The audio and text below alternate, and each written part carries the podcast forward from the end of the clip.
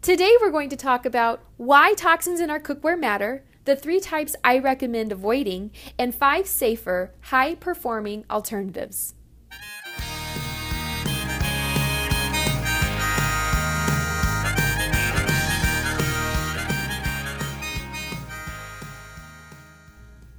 Welcome back, everybody. I am so excited to have a new episode for you guys. Today, we are going to talk about something that I can't believe I haven't already done an episode about this already. Um, but today, we're going to talk about healthier cookware options. So, I'm going to talk about really why does it matter what we're cooking our food on? What are some of the sources, food cookware options we've got out there that maybe are worth avoiding and the the the good ones that are available to us. Um, I'm gonna give you a really wide range so you can pick and choose what works best for you and your your lifestyle. As a food blogger, um, and someone that just likes to cook i am gifted a lot of different kind of cookware options so i've tried them all and i can speak from every angle so I'm excited to be back to give you guys some behind the scenes updates before we really jump into the content of today's show. Things are going really well. Our book tour and um, all of those dates are going to be shifted a little bit to make room for some other exciting things. Um, so nothing major, but stay tuned. I'll have some updates for you there. And the Fed and Fit project online, which will work in tandem with the project that's outlined in the book, will be up later this summer. And then I also have I mean, it's just a whole bag of fun stuff coming at you. so that'll be exciting. I've got some really great interviews coming up for y'all on the podcast. Next week, I'm interviewing um, a couple folks from the Siete Foods group. They make those awesome paleo friendly tortillas. You're really going to love them. They're wonderful people. Um, in addition to some other fun interviews we've got coming out. So stay tuned. Keep your eyes peeled on the website. I've got some recipes that are going to be new in the blogosphere, including my egg free breakfast bowls. If you are someone who likes to really mix up maybe the breakfast routine, maybe you don't tolerate eggs well, or maybe you're um, just trying to meal prep breakfast, it's hard to reheat eggs and have the texture be really great. So I I decided to come up with three different options for you guys. And I really like these egg-free breakfast bowls because each one I calls for a protein, a healthy starch, and a vegetable and a sauce. So it's four components for each of these bowls. And they're all really different. And the idea is you can make them in bulk in advance and maybe you maybe you make them for five of them for each morning of the work week and so it's an easy grab and go for breakfast once you get to work and it's something it's it's a cooked meal. I think that's usually a better option. If you have time to make it and you have the option, it's a better one than necessarily a shake or a bar. Um, so trying to make that as easy as possible for you. And and if you're not just making it for leftovers for for the week, you could be making it for um, to package and freeze, and then you've got healthy frozen meals ready to go. So um, I'm pretty excited about this this uh, this theme we've got going on the blog and then podcast episodes are coming out and i'm also getting in even more into the beauty stuff. If you follow me on snapchat and instagram you're seeing all of my fun new beauty finds. It's a whole new world to me and i'm just so darn excited about it. So that's really exciting. And then the youtube channel is coming along swimmingly. I am going to be producing those episodes myself. So we're going to go ugly early. That was my very first blog post I ever published. You guys have probably heard me say that a bunch before, but um, my my first blog post was go ugly early and that's kind of what I'm going with with this podcast episode. Liz Wolfe encouraged me to just go for it. She said, Don't let good be the enemy of great. So I'm going to go for it. I'm going to give you guys my work and I'm going to learn as I get those episodes up, but it's going to be great. So if I learned how to produce these podcast episodes, by golly, I think I can learn how to produce YouTube videos as well. So that's what's going on in my world. And uh, and while I've got a little time this summer, I'm getting back into my normal routine of working out, my nice mixed fitness program, which I love. I'd, I go to CrossFit. I go to yoga and then I do some home workouts in between. I try to make sure I get at least two days of rest in between. And with these warm summer months, I'm trying to make sure that I also am drinking extra during the day, an extra amount of water. So if you find yourself feeling kind of sluggish and sleepy during these summer months, these warmer months, It could be that you're dehydrated. And I've got some uh, a lot of research in a previous episode about I think it's caffeine 102 was the name of the episode where we talk about why you might be feeling extra sleepy during the summer months. And um, a good way to combat that is to drink more water and make sure you're sleeping enough at night. So don't just power through. There's we we feel certain ways for certain reasons. So it's good to dig into that so we can go on feeling our feeling our best and doing our best. So that's what's going on. Okay, so today's episode healthier cookware options. First, let's touch on why it matters. So, why does it matter what we're cooking our food on? You know, we're not we're not eating our pans. so why does it really matter? And the truth of the matter is that you know, we're kind of splitting hairs. So let me before let me preface this entire conversation by saying you do you. If the thought of having to replace your cookware in your kitchen makes you not want to cook at all, not want to cook healthy food at all, then maybe tune out. This is not the episode to listen in. This is really meant for somebody who's looking to further optimize their health. Um, I think that healthy cookware is a great way to fine tune, but it is not priority number one. Priority number one is cooking healthy, nourishing foods from home. Okay, so if hearing this this conversation we're about to have about healthy cookware is going to keep you from cooking healthy foods at home, then don't even worry about it. Keep working with what you've got, and when you're ready to cross the bridge of fine tuning your healthy lifestyle, then tune back in. Okay, so I had to get that out. Okay, so I'm going to give you guys some straight answers. Um, I'm not I'm not out to scare anybody. I'm here to tell you what the research really says and my personal take on some good options. So why does it matter?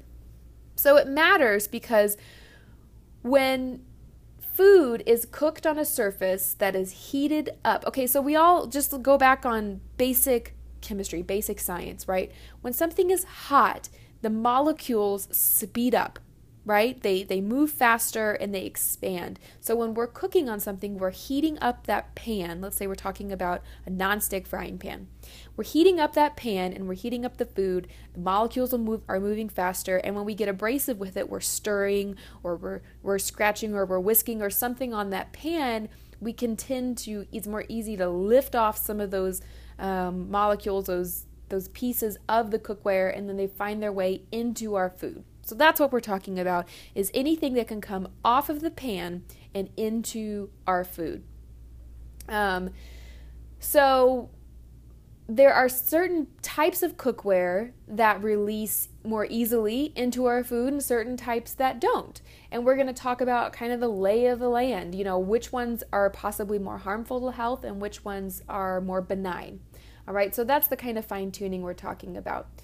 Now, the one that everyone's probably thinking of is Teflon, right? Teflon gets a bad rap for being a really unhealthy surface to cook on. And if you've never heard that before, um, let me be the first to tell you that that is mostly true. Okay, maybe not entirely true.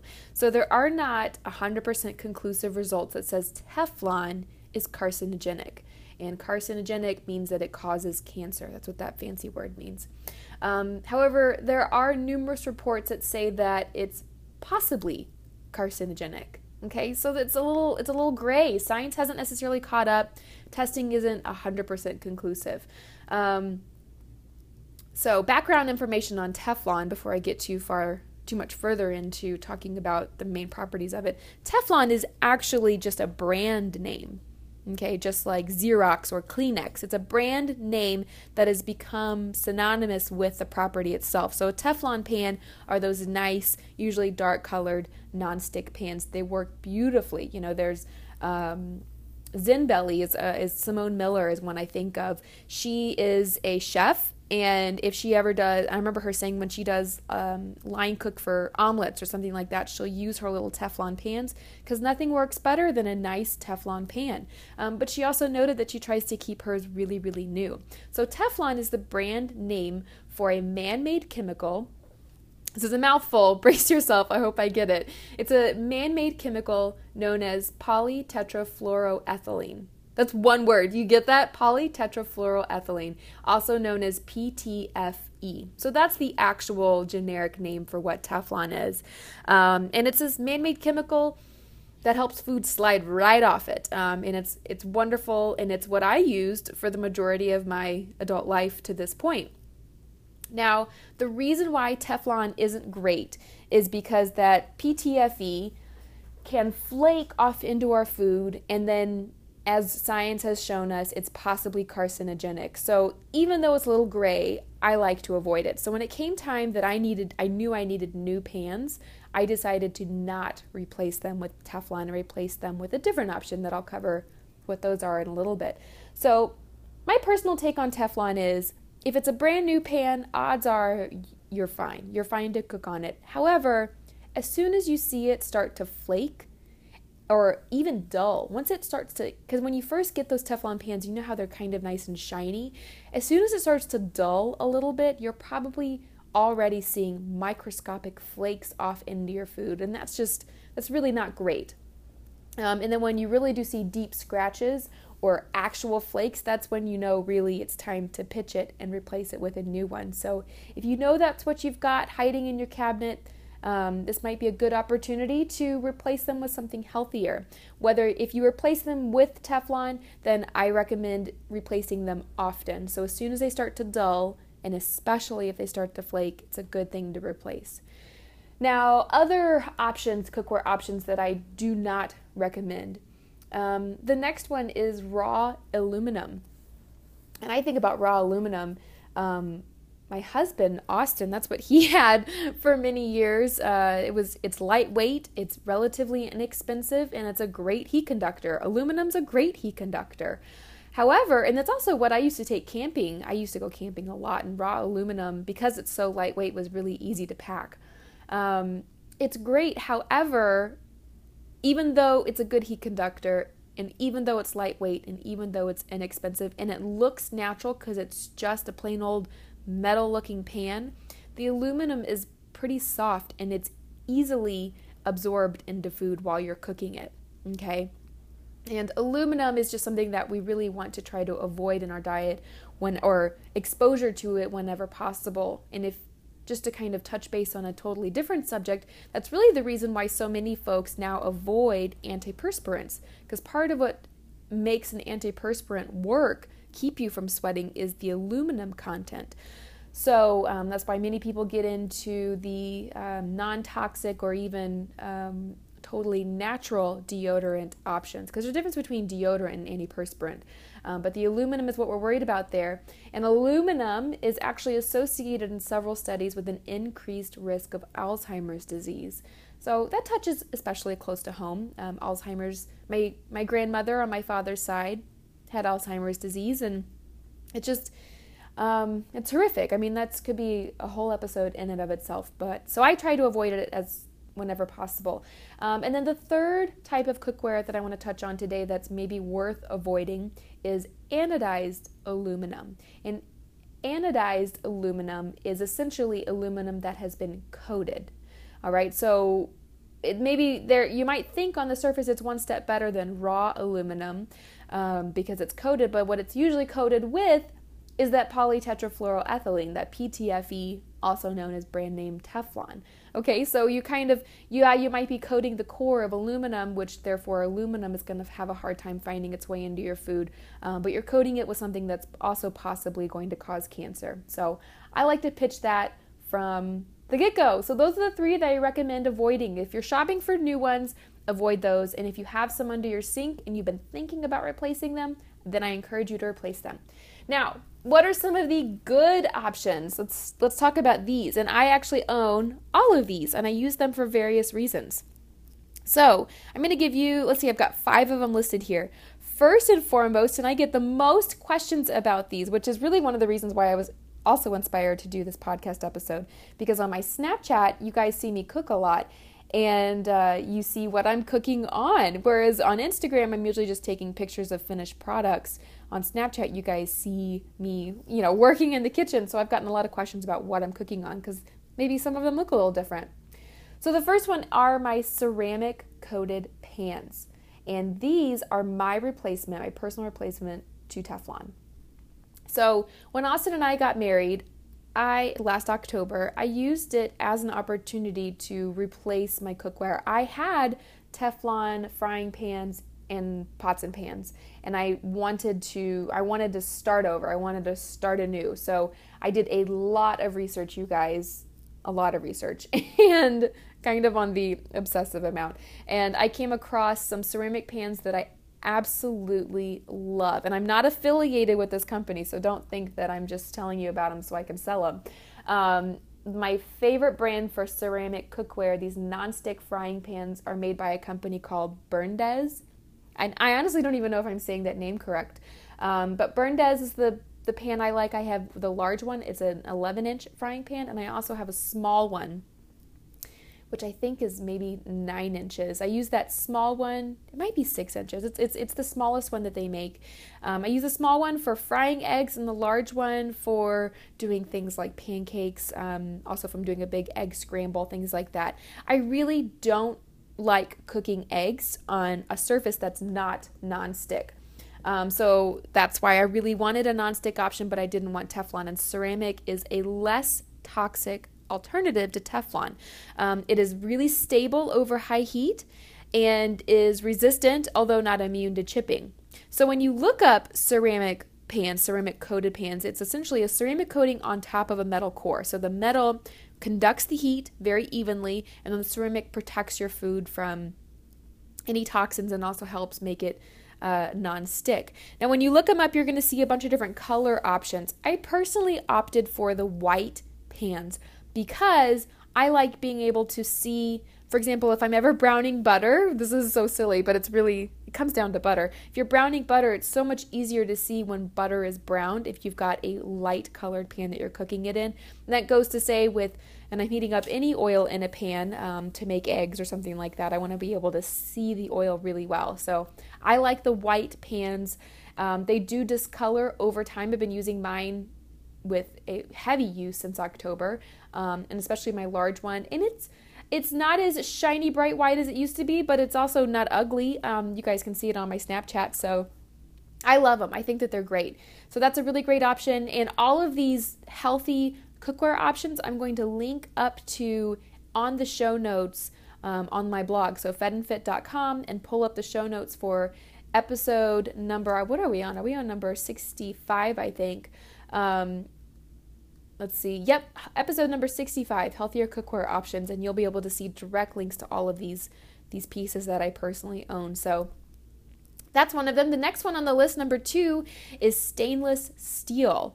Okay? And stainless steel can be a little scary to folks because you might think that your food is going to stick to it. And there are some tricks to the trade that make stainless steel really easy to use. It just takes a little you just have to recalibrate you know some of your your kitchen prowess cooking skills.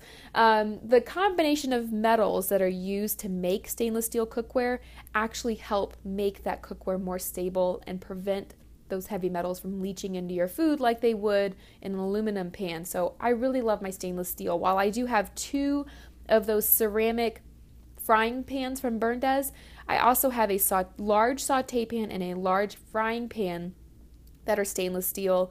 And then my pots I've replaced to make all stainless steel. So I've got a really, really large um, stock pot, which I'll use to make, maybe if I'm doing like a really slow cook broth, I'll use for that. And then I also have three smaller pots um, that I use from them. Sauce pots, I think is what they're called more specifically. And I love them. I think they're great. Stainless steel is really easy to use if it's liquid based, if you're making anything that's like a chili or a soup um, or it's a protein with some sort of a sauce, I will always use my stainless steel. If I'm making something, let's say if I'm browning meat in a pan and I'm going to make a gravy or some sort of a sauce with those brown bits after I pull the meat out and I want to scratch it up if I'm if I know I'm going to want to pick off the brown bits of a pan and incorporate that into a sauce that I'm reducing, I will always opt for my stainless steel. And one of the tricks I have to using stainless steel is you need to make sure you use plenty of cooking fat, right? And stainless steel is one of those cookware that you can cook at over really, really high heats. All of these options I'm talking about, actually today, the healthy ones, are stable at high heats. But it's especially great for high heats. I like to use ghee because um, ghee is really has a really high smoke point if I'm cooking something really, really hot. And then you want to make sure that your protein that you're adding to your pan is at room temperature. Colder proteins, if you pull chicken, for example, straight out of the kit out of the refrigerator, you season it and you toss it in a hot pan, it's more likely to stick if it's coming from a cold fridge. So let your let your meat sit out, season it, wash it, and let it sit while you're getting the rest of your ingredients in order so that it can come back down to room temperature and that'll help it stick less. And then when protein is done cooking on one side, it'll release. So let kind of let your food guide you when it comes to stainless steel cooking. So that's one option that I love. Um, and then next, so the, the cookware that I use probably the most are going to be those ceramic pans and the stainless steel. Um, those are great. And the stainless steel especially is wonderful because you can transfer it from directly from the stove right into the oven if you're trying to finish something, you know, like a pork tenderloin comes to mind that I like to sear on the stove first and then transfer it into the oven to finish cooking all the way through. So, the next option I want to talk about, number three, is enameled cast iron. Okay, in enameled cast iron, there's a non reactive coating that lines the iron core of the cookware. Okay, so that's pretty much what enameled cast iron is. And Le Creuset, Staub, those are some of the more popular brands. I personally own a lot of Staub. Not again, I'm not affiliated with them, um, but I just like their stuff. I think it's beautiful and it works really, really well a friend of mine, um, a family friend, calls it the magic pot because it just, if you have one of those nice big cast iron pots, you're really able to make roasts in it.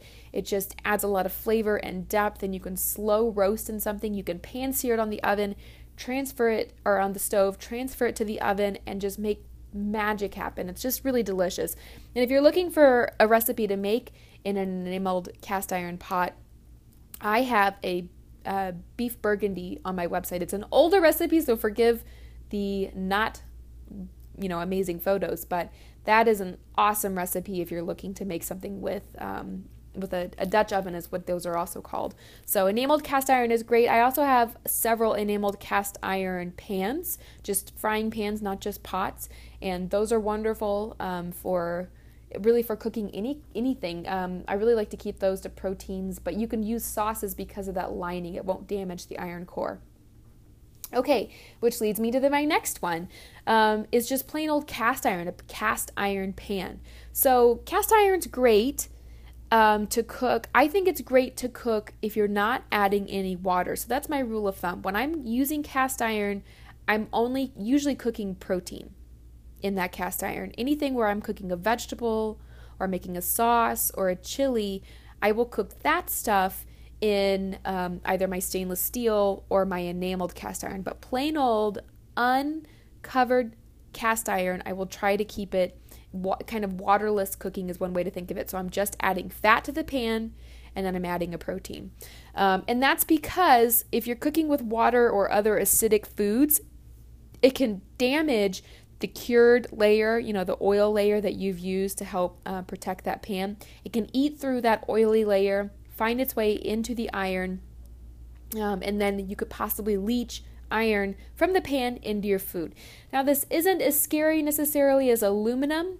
Um, but if you know that your iron levels are already high, then it's a really good idea maybe to try to restrict cast iron use to just like I said, waterless cooking.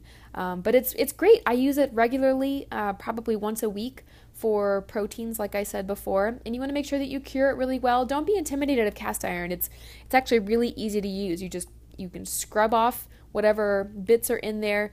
Um, you season it with more oil, mineral oil or olive oil, whatever floats your boat and then you can cure it by sticking it in a low grade oven. And curing means that you're baking that pan, those oils into that pan, so it finds its way into whatever pores are there and helps protect it, keep the air off of it so that it won't rust. If you ever had a cast iron pan rust, it's because air and water, of course, combined and reacted with the iron. Um, so that's a really great option. Cast iron's much more affordable than enameled cast iron, but it just requires a little bit more maintenance. And then the last piece of cookware that I want to talk about today that's safe Believe it or not, it's a type of plastic, but it's silicone. And silicone is actually food safe. Um, at least it's safe at or under about a 425 degrees Fahrenheit. So that's pretty high. And I really, when I think of silicone, I'm thinking of those muffin molds or all those really fun little molds that you might find on Amazon for making gummies out of. And I like to use my trays for, you know, for making muffins, for making, uh, let's see, crustless mini little mini quiches. I'll do those in those molds. They'll just pop out once they're warm enough. Um, desserts, I've used them to make no bake tarts before in a little small molds. Um, and then I even have these little square ones that I will use. I'll make a coffee creamer out of coconut milk and maple syrup or or even you could blend a date into it to sweeten it with something natural that's even Fed and Fit project compliant and other flavors. And I will pour those into little bitty square silicone molds, freeze them, and then I've got these cute little frozen coffee creamer squares that I just pop into my coffee when I want one. So silicone's a great option. Um, like I said, I will link up to all of these online, and I hope this is helpful to you guys. Um, like I said, there's still research being done, and I'm sure that the landscape of healthy cookware it's going to change in the future, but I will do my best to keep you guys uh, on the cutting edge of of my research and my personal experience, the things that I've used and enjoy, and how I choose to use them. So, thank you guys for dialing in. We will be back again next week, like I said, with a recording, um, an interview with the Siete Foods folks. They're really, really wonderful people, and I think you're going to enjoy hearing from them. Hope you all have a great week. I'll talk to you soon.